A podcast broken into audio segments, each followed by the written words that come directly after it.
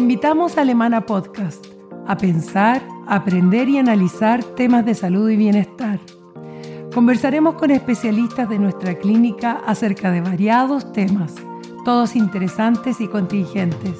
Acompáñanos, acompáñanos en este espacio creado especialmente para ti.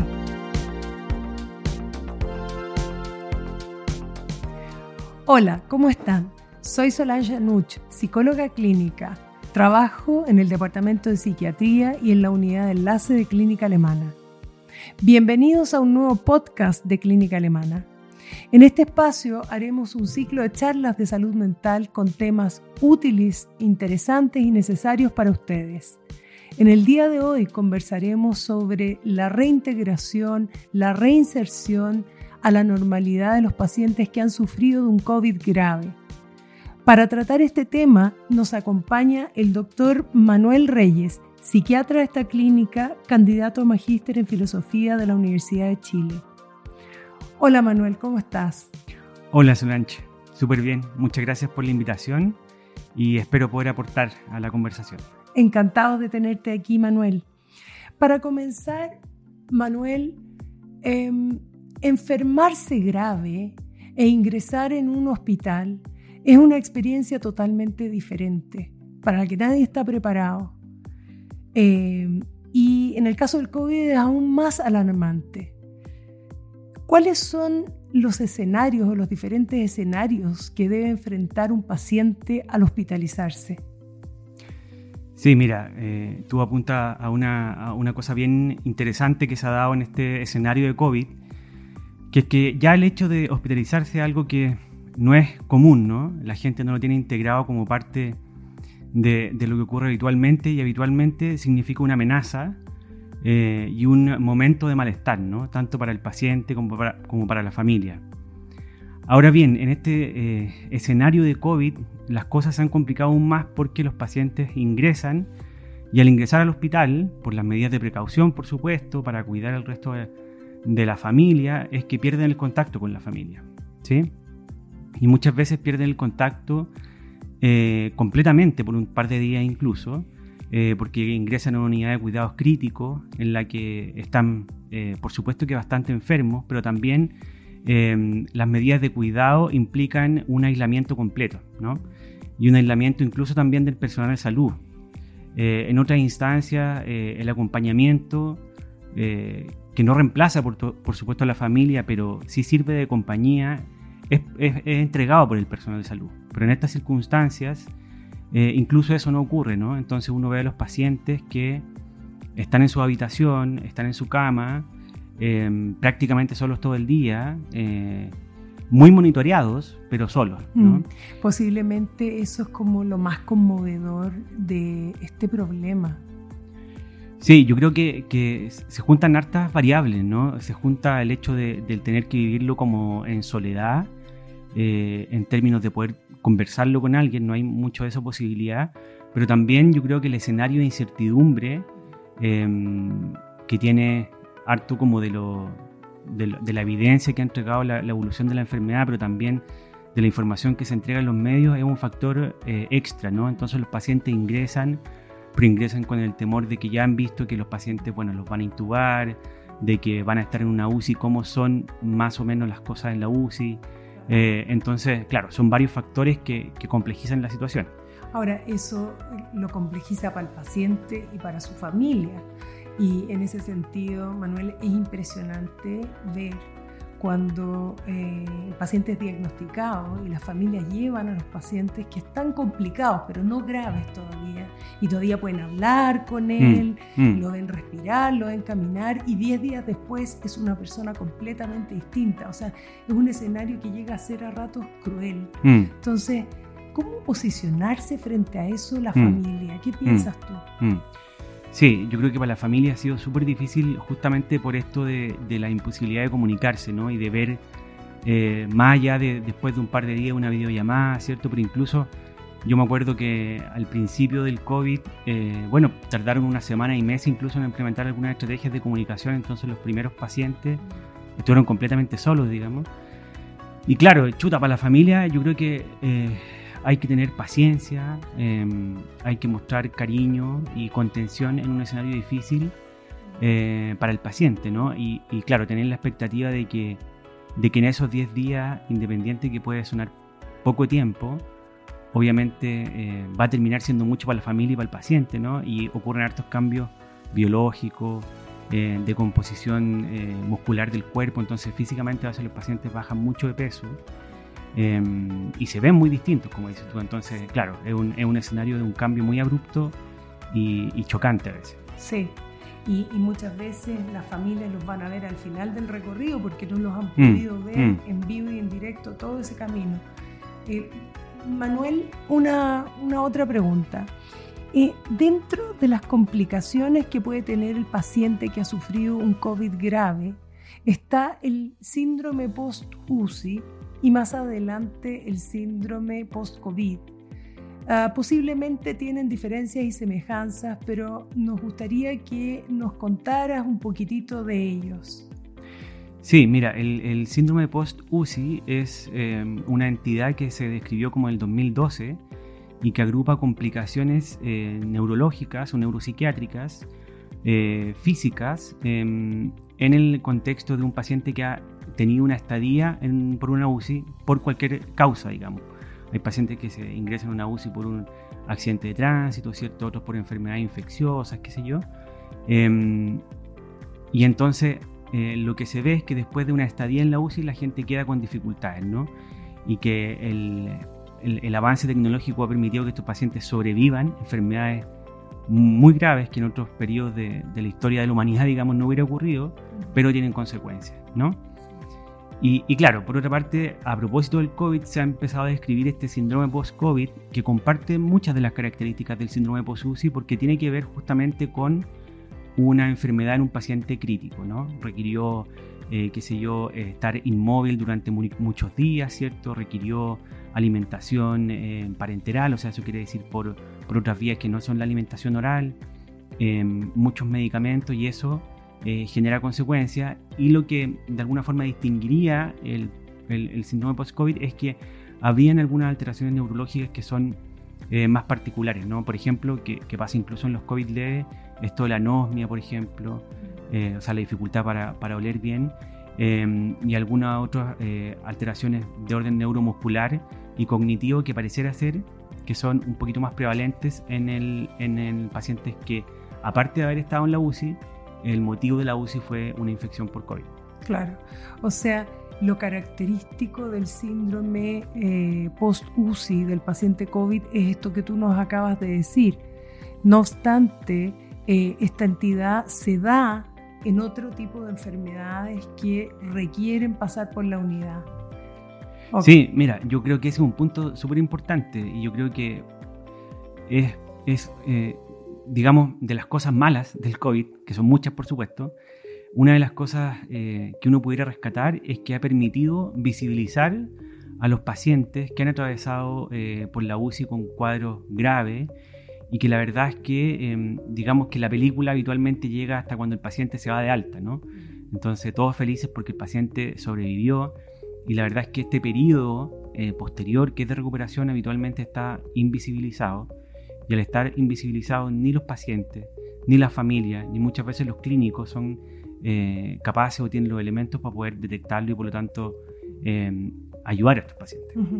Tú nos has dicho que dentro de los desórdenes mentales que pueden derivar del síndrome post-UCI, están las reacciones de estrés, la ansiedad, la depresión, el estrés postraumático, que evidentemente en una situación de alto impacto, una situación límite, que a veces es aterrorizadora porque incluso los pacientes que van a ser intubados llegan en pánico, Entonces, eh, quizás es interesante poder hablar del estrés postraumático, del trastorno por estrés postraumático. Cuéntanos un poquitito qué es y eh, cuánto se debe consultar por él. Sí, perfecto. Mira, el estrés postraumático, eh, digamos que en el nombre se contiene, digamos, la definición, pero, pero si uno lo, quiere como desmenuzar, hay una eh, situación en la que un individuo, un paciente, ¿cierto?, ve amenazada su integridad física e incluso su vida, ¿no? Entonces uno puede pensar comúnmente, por ejemplo, los accidentes de tránsito, ¿cierto? Las situaciones de agresión física. Clásicamente fue descrito en las situaciones de guerra, por supuesto. Eh, y entonces hay eh, un individuo que se ve expuesto a situación, la vive como amenazante para su vida, y a partir de esa situación y de esa vivencia de amenaza se desarrollan una serie de síntomas que los más habituales son eh, la reexperimentación, ¿cierto? El hiperalerta, eh, alteraciones de orden anímico también, eh, y la evitación fóbica de, las circunstancias que dieron cuenta de, este evento, ¿no? Que por ejemplo en el caso de un accidente podría ser donde yo choqué, digamos, y me atropellaron, pero lo complejo en los pacientes post-UCI, digamos que la situación agobiante y amenazante fue el mismo hospital, ¿no? Y entonces a, veces haría difícil incluso que los pacientes puedan consultar porque el temor de volver al hospital, que fue donde yo justamente, si bien me salvé, lo pasé muy mal. Desarrollan conductas evitativas respecto de visitar el hospital y a, los, los tratantes incluso. Claro. Y lo, otro que tú también mencionabas ahí es que, es que claro, la situación de, intubación, eh, chuta, es súper impresionante escuchar a los pacientes, en verdad, ¿no? Cuando Em, los pacientes están habitualmente conscientes cuando los van a, intubar y entonces eh, aparece eh, el temor, la, fantasía también de que, de que no voy a despertar, por ejemplo, ¿no? Eh, y por lo tanto es un recuerdo que muchas veces está bien ahí como consolidado en la memoria. Y por otra parte, cuando los pacientes se están recuperando, también tienen estados confusionales en que viven algunas especies de, podríamos llamarlo como ensoñaciones, que nosotros denominamos delirium, y que también tienen vivencias a veces súper agobiantes, ¿cierto? De que, lo, que sé yo, les quieren hacer daño, son eh, sintomatología que se da en el contexto de este cuadro confusional, pero que los pacientes a veces igual recuerdan y también lo viven de forma como bien angustiosa, digamos, el mm. recuerdo. Mm, mm. Ahora, este, de esos pacientes eh, que desarrollan trastorno por estrés postraumático, uno podría pensar que, bueno, que menos también, digamos, frente a una situación de esa envergadura, nadie sabe qué hacer y uno se siente en una fragilidad total. Entonces, ¿cuándo esto empieza a ser patológico? Mm. Sí, oye, yo esa pregunta encuentro que es muy, muy importante em, para esta situación y para la salud mental también, pero que si uno mira la estadística de 100% de los pacientes, igual la mayor parte no va a ser síntomas de salud mental que constituyen una patología. Puede ser síntoma, puede ser molestia, pero eso no se instala como una enfermedad. Entonces, como tú dices, efectivamente, si uno mira los números, lo más probable es que alguien eh, no tenga una enfermedad, habiendo pasado por eso. ¿Cuál eh, eh, y nosotros ahí damos vuelta a los números, ¿cierto? Lo que pasa y el problema es que hay un porcentaje que no deja de ser importante, que es cerca del 30%, que sí hacen síntomas y sí hacen una patología, ¿no? Y entonces, ¿cómo determinar em, ese límite? Y, lo que ha visto la evidencia hasta la actualidad es que habitualmente esos pacientes son no diagnosticados, ¿no? Entonces, como tú dices, bueno... ¿Cuándo consultar? Digo? Claro, si te salvaste, oye, no aleguís, pues, ¿no? Mm. Eh, claro, o sea... Y la, y la verdad es que sí, eh, cuando se instalan como síntomas que son persistentes, eh, que interfieren en la, en la, vida cotidiana, que provocan sufrimiento, ¿no?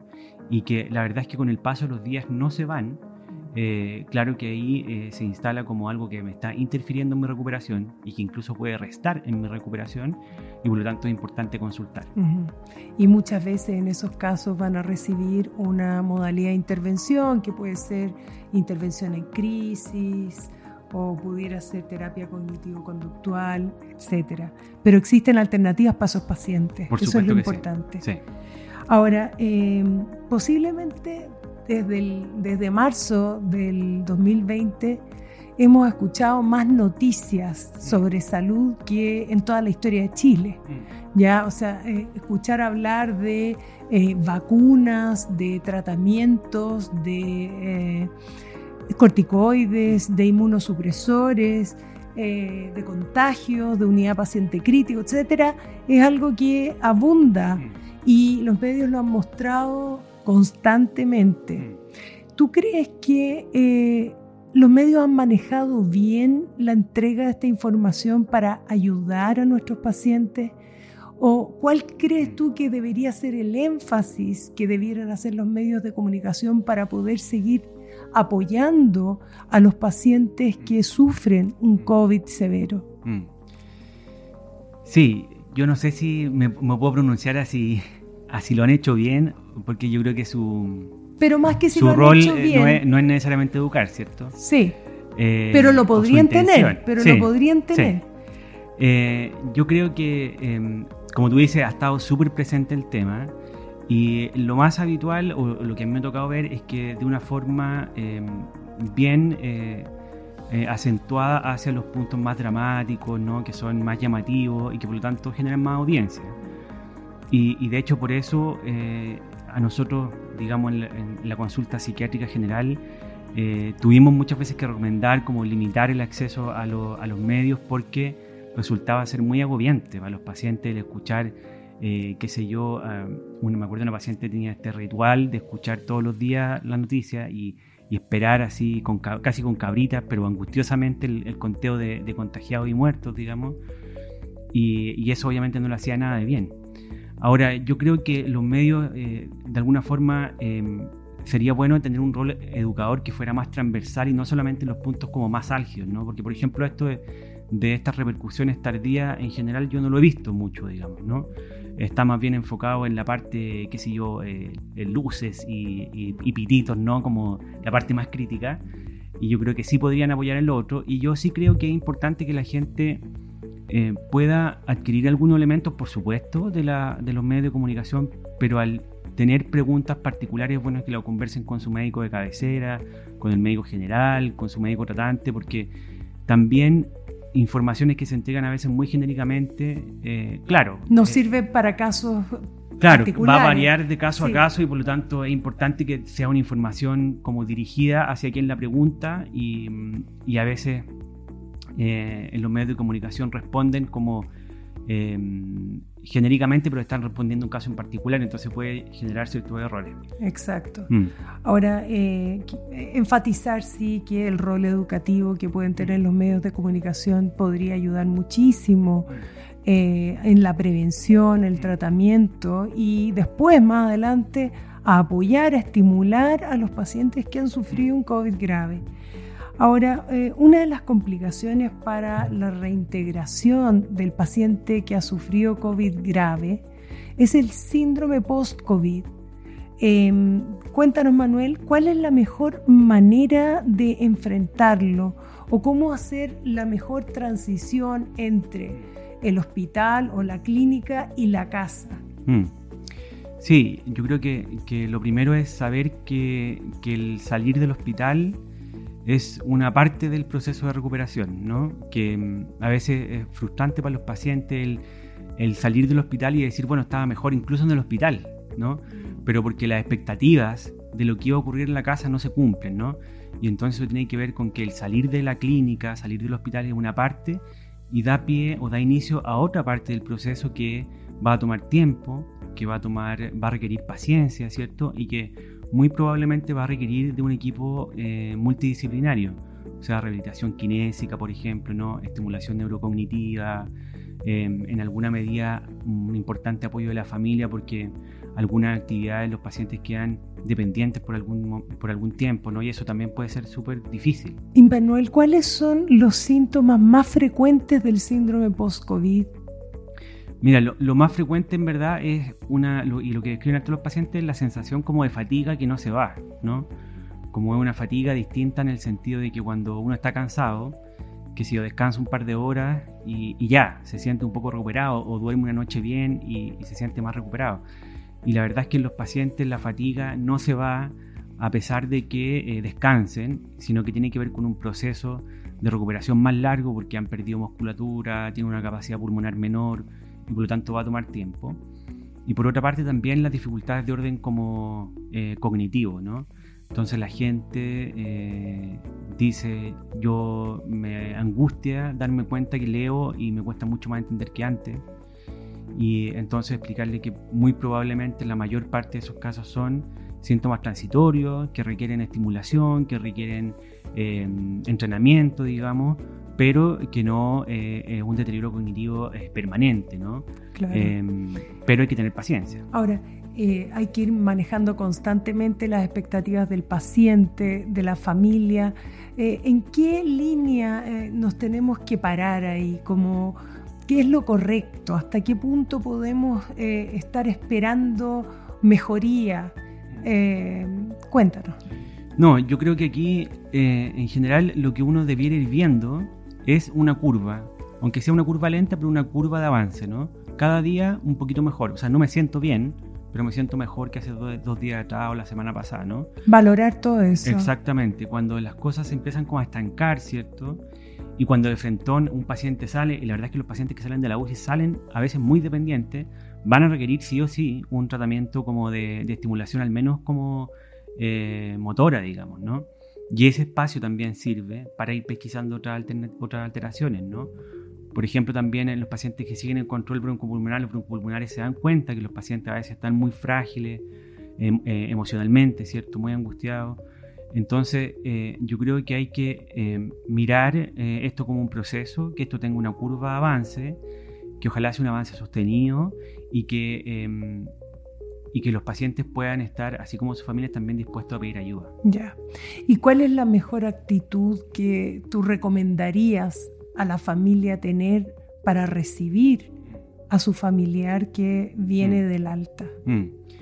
Yo creo que hay que tener eh, eh, un espacio de contención, o sea, de entender lo difícil que ha sido para el otro, digamos, para el paciente, por supuesto, estar en esa situación de paciencia también, porque van a quedar probablemente dependientes durante un tiempo, pero también, y ese es un equilibrio, me quedé pensando en lo que decías tú equilibrio, con un equilibrio difícil y que probablemente va a ir dependiendo de cada paciente, que es en qué medida lo, eh, digamos, eh, aguantamos en términos de dejarlo tranquilo, ¿cierto? De no, de no molestarlo mucho, que descanse, pero al mismo tiempo que justamente parte de la recuperación es la estimulación, es que se levante a caminar, es que haga ejercicios durante el día y entonces yo trataría de mantener un equilibrio en el sentido de mantener una actividad, pero una actividad que sea tolerable, no, presionar, no, oye, ya, eh, eh, digamos algunas familias con el afán de dar energía, ¿cierto? Como terminan presionando, empujando y la verdad es que hay que motivar pero al propio ritmo del paciente. Y, respetando, sabiendo desde ya que esto va a tener una curva de desarrollo que va a ir tomando un ritmo,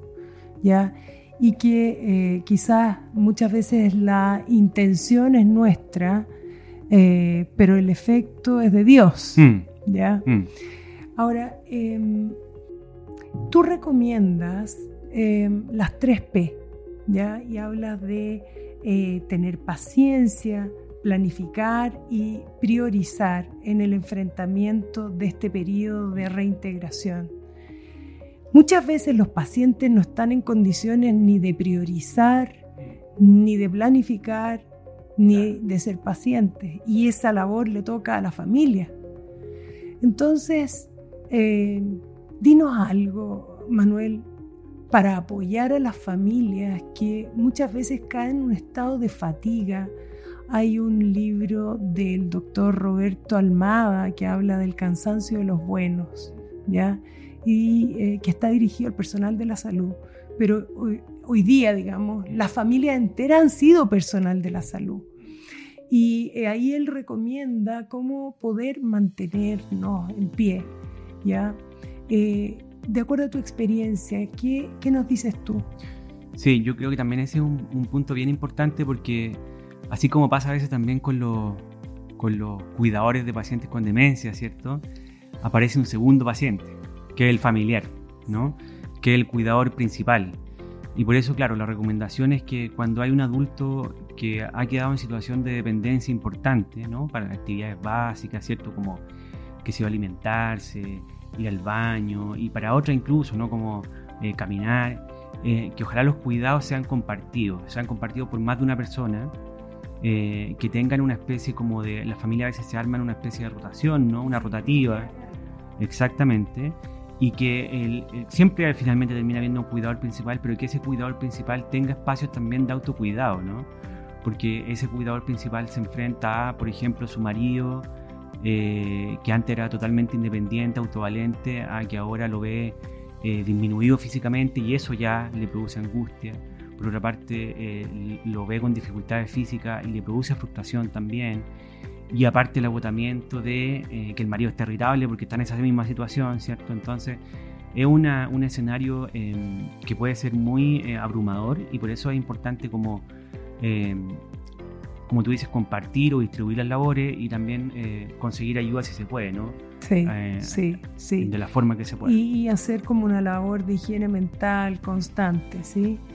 Ahora, eh, Manuel, ha sido un largo e intenso camino para las familias y también para los profesionales del área de la salud. quizás pasamos la mayor parte del recorrido ya. Mm pero ojalá. Ojalá, pero puede que quede todavía. No sabemos si queda eh, lo más fácil, esperemos que sí. Pero em, ¿te gustaría compartir con nosotros algunas experiencias de tu recorrido que creas que nos puedan servir a ayudar mejor? Sí, mira, yo creo que para todos los, para todos los que trabajamos en, ambientes clínicos ha sido eh, eh, un proceso como agotador, yo creo, ¿no? Y, difícil también de sobrellevar. Eh, a nosotros también, por supuesto, nos han consultado, qué sé yo, médicos, enfermeros, enfermeras que, que tuvieron que trabajar mucho eh, con turnos agotadores. Dicen, dicen, no sé si es real esta estadística, Manuel, pero que el 50% del personal del área de la salud ha hecho algún síntoma relacionado con ansiedad o trastorno del ánimo? Mira, no sé si el número sea correcto, pero no me sorprendería, digamos, ¿no? Porque uno incluso en los pasillos lo ve, em, porque efectivamente eh, lo mismo que ha tenido que experimentar la población, lo han experimentado el personal de salud con más conocimiento, con capacidades técnicas, pero la situación de incertidumbre, de temor, de tener un familiar hospitalizado, ha sido la misma, ¿no? Y con una sobrecarga laboral súper, súper importante. Yo creo que, mm, pucha, lamentablemente yo creo que es algo que se va a ver durante los próximos años. Yo creo que hay hartos eh, profesionales de la salud que, que han salido bien trastocados con todo esto a propósito de su esfuerzo.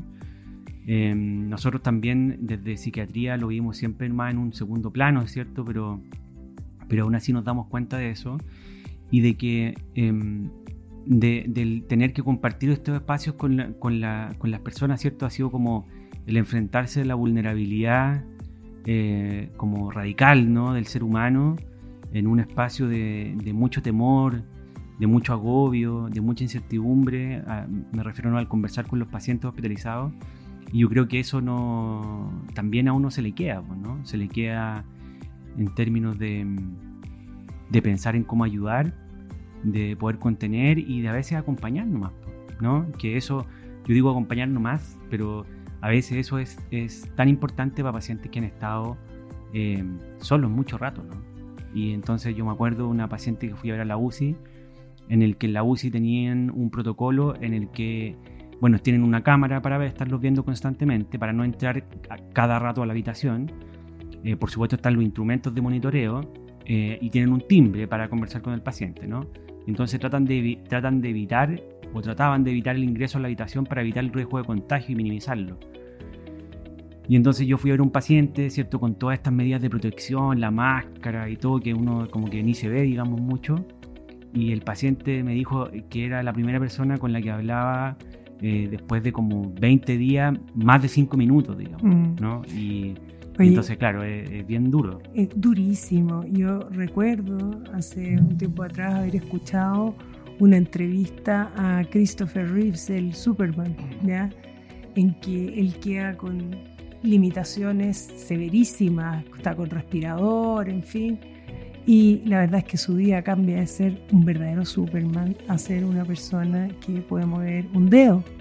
Entonces le preguntaban que le daba la fuerza a él para poder eh, querer seguir viviendo y dando charlas de motivación, etc. Y él dijo, mis relaciones, mi familia. Entonces lo que tú estás diciendo es eh, fundamental. Eh, quizás lo más, lo que identifica a todo lo que ha sido la enfermedad del COVID es el vivirlo en soledad. Y, hoy día tenemos que preocuparnos de cómo poder ir eh, arreglando esa situación, eh, apoyándonos más en la tecnología. Em, y bueno, la humanización de la medicina ha salido aquí con toda su fuerza. ¿ya? ¿Qué tienes que decirnos tú de eso? Bueno, yo eh, por supuesto que no puedo estar más de acuerdo. Yo espero que de esto, digamos, queden estas iniciativas como de favorecer la compañía para los pacientes, de ocupar la tecnología para aquello y de, em, de que también ha ocurrido que a, muchos médicos también han estado enfermos y le ha tocado ocupar el rol de paciente.